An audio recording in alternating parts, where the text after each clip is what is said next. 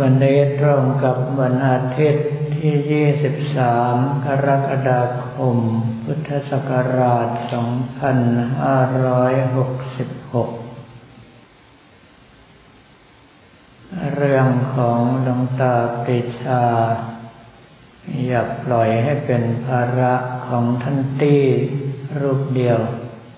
มีอะไรก็ช่วยกันดูแลด้วย องค์สมเด็จพระสัมมาสัมพุทธเจ้าในสมัยแรก ที่ยังไม่มีพระอุปถาอย่างเป็นทางการก็คือพระอานนท์ก็มีพระที่เป็นปัจฉาสมณะคือผู้คอยติดตามอยู่ผัดเปลี่ยนหมุนเวียนกันไป หลักๆเลยก็เป็นพระเมกียะ แต่ว่าเมื่อเดินทางไปถึงสถานที่แห่งหนึ่ง เป็นป่ามะม่วงร่มรื่นมากพระเมขียะต้องการที่จะไปปฏิบัติธรรมที่นั่น องค์สมเด็จพระสัมมาสัมพุทธเจ้า ตรัสว่าอย่าเลยเมขียะ ตอนนี้ตถาคตไม่มีผู้อุปถาให้เธอทำหน้าที่นี้ไปก่อน แต่พระเมขียะไม่ฟังวางบาทกับจีวรของพระพุทธเจ้าแล้วก็ไปปฏิบัติธรรมที่นู่น ก็คือพระพุทธเจ้าจะเป็นอย่างไรก็ช่าง นั่นเอาการปฏิบัติของท่านก่อนพอมาภายหลังคณะสงฆ์ตั้งพระอานนท์เป็นพุทธอุปถาก็มีพระหลายรูป อยากจะทำหน้าที่นั้นบ้าง แต่คาดว่าไม่มีใครทำได้เพราะในพระไตรปิฎกกล่าวว่าเมื่อปฐมยาม พระอานนท์เดินจงกรมรอบคันธกุดี ในมือมีคบไฟดวงใหญ่ เมื่อเห็นว่าพระศาสดาไม่เรียกใช้ ก็เข้าสู่ที่นั่งหรือนอนตามอัธยาศัย พยายามที่สองในมือถือคบไฟอันใหญ่เดินจงกรมรอบคันทกุดี เมื่อไม่เห็นพระศาสดาตรัสเรียกใช้ก็เข้าสู่ที่ของตน อันยามสามก็มีมือถือคบไฟดวงใหญ่เดินจงกรมรอบคันทกุดี เมื่อไม่เห็นพระศาสดาตรัสเรียกใช้ก็เตรียมน้ำใช้น้ำฉันปูอาสนะเตรียมบาตรสำหรับบิณฑบาตเป็นเพราะเราไหวไม่ตื่นทั้งคืน พระอานนท์เป็นพระที่อัศจรรย์มากถ้าเป็นสมัยนี้ก็ต้องบอกว่าทีวีสัมภาษณ์ แต่นั่นเป็นพระด้วยกันถาม ว่าพระอานนท์เป็นแค่พระโสดาบันแล้วทนงานขนาดนั้นได้อย่างไรเพราะว่าพระโสดาบันก็เท่ากับเป็นแค่ผู้คนชั้นดีเท่านั้น รักโลกโกรธหลงอย่างเต็มตัว เพียงแต่ว่าอยู่ในกรอบของศีล มีความเคารพในพระนัตรัยเป็นปกติ มีใจรู้อยู่เสมอว่าเราจะต้องตายถ้าตายแล้วเราไปพระนิพพาน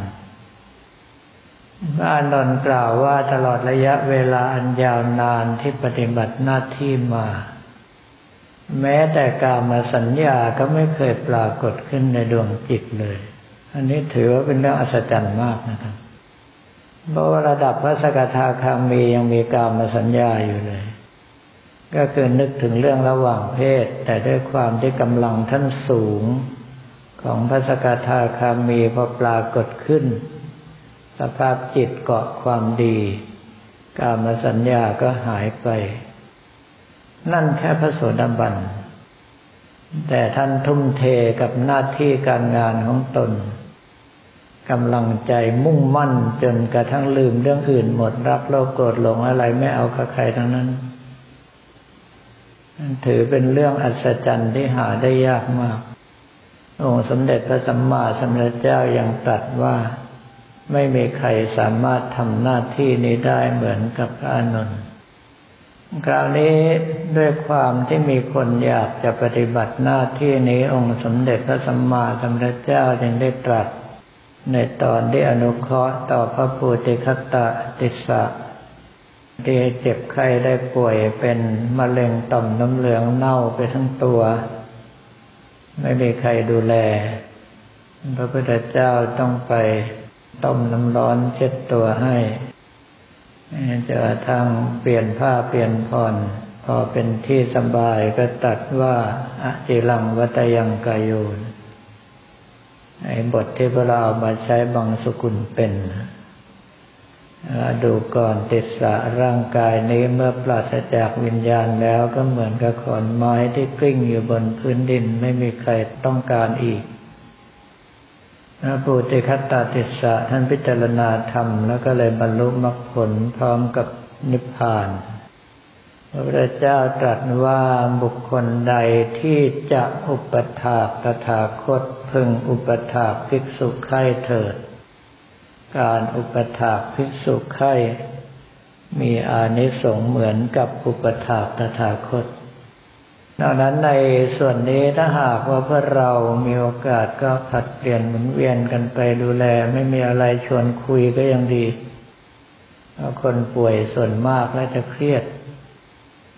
ถึงเวลาไม่ได้อย่างใจก็อารวาสผมมาทอภาพเจอมาเยอะต่อเยอะแล้วเพราะว่าชีวิตนี้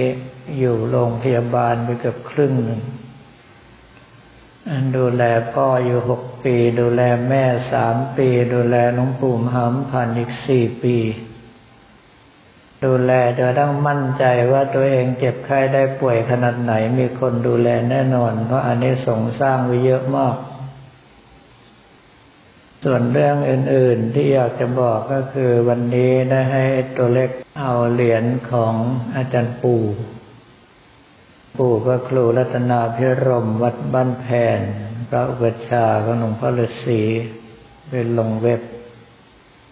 พวกเราที่เป็นลูกหลานถ้าหากว่าต้องการก็เข้าไปบูชากันเอาเองเพราะว่าพระระดับนั้นต้องบอกว่าหายากมาก ก็คือท่านเป็นพระสายปกครอง แต่ว่าบอกอนาคตหลวงพ่อฤาษีตรงเป๊ะทุกเรื่องเลย สมัยนั้นพระสายปกครองมีอีกรูปหนึ่ง ก็คือหลวงปู่จีนวัดเจ้าเจ็ด เป็นพระครูพรหมวิหารคุณ นั่นก็เหมือนกันกลางคืนหลวงพ่อท่านตั้งใจว่าจะไปเยี่ยม พอตอนเช้าขึ้นมาท่านก็สั่งลูกศิษย์ต้มน้ำร้อนล้างนอกชานกุฏิตัวเอง เพราะว่าท่านเบื่อคนไปขอหวยมาก ถึงเวลาปัสสาวะใส่กระโถนศาสตร์มันหน้ากุฏินั่นละเหม็นตลบไปหมดมีปัญญามึงก็นั่งดิแต่ครั้นี้ว่าหลวงพ่อฤาษีท่านตั้งใจจะไปกราบเอาปิ่นโตไปถวายเพนท่านต้องให้ลูกศิษย์ ต้มน้ำร้อนขัดเรือนชานของกุฏิเพื่อที่จะไม่ให้เหม็นมากนัก สมัยนั้นไม่ได้มีไลน์ไม่ได้มีมือถือนะจะได้โทรบอกกัน แค่คิดว่าจะไปเท่านั้นอยุธยาช่วงนั้นต้องบอกว่าเป็นตักกศิลาของพระอริยเจ้าเลย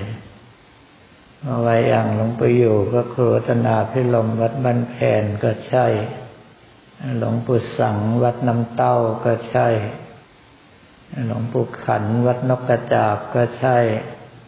ยิ่งหลวงปู่ปั้นวัดพิกุลยิ่งหนักเข้าไปใหญ่ อันนั้นระดับอาจารย์ของอาจารย์เลย แล้วก็มาหลวงปู่จีน วัดเจ้าเจ็ดหลวงปู่ปาน วัดบางนมโคหลวงปู่จง วัดหน้าต่างนอก แจวเรือไปหากันไม่กี่นาทีก็ถึงแล้วมันตกคลักอยู่ที่เดียวกันหมดนั้นในเรื่องของวัตถุมงคลไม่ต้องห่วงพระระดับนั้นถึงเวลาไม่ใช้กำลังตัวเองเสกให้เสียเวลาครับท่านก็ขอพระสงเคราะห์เหมือนกับหลวงปู่ปานเหมือนกับหลวงพ่อหรือเหมือนกับที่กระผมทำมันเลยเพราะว่าสมัยที่หลวงปู่ปานท่านทำวัตถุมงคลแล้วให้หลวงปู่เล็ก วัดบางลำโค เอาไปเสกให้หลวงปู่เล็กว่าด้วยสมาบัติแปดเป็นหนึ่งพันษายกมาท่านบอกใช้ไม่ได้หลวงปู่เล็กหมดท่าขึ้นมาไปนั่งงมอยู่พักใหญ่ท้ายสุดก็ใช้วิธีขึ้นไปกราบขอบารมีพระสงเคราะห์เสกไม่กี่นาทีพอพระท่านบอกว่าเต็มก็ยกไปถวายหลวงปู่ปานพอยกไปหลวงปู่ว่าเออใช้ได้แล้ว แล้วท่านก็เมตตาเฉลยว่าในเรื่องของการปลุกเสกวัตถุมงคล ถ้าใช้กำลังของตัวเองเมื่อตัวเราตายของมักจะเสื่อม ต่อให้ได้อภิญญาสมาบัติก็ต้องจำกัดด้วยเวลาก็คืออธิษฐานทิ้งไว้ร้อยปีสองร้อยปีเป็นต้น แต่ถ้าขอพระท่านสงเคราะห์ไม่จำกัดด้วยเวลา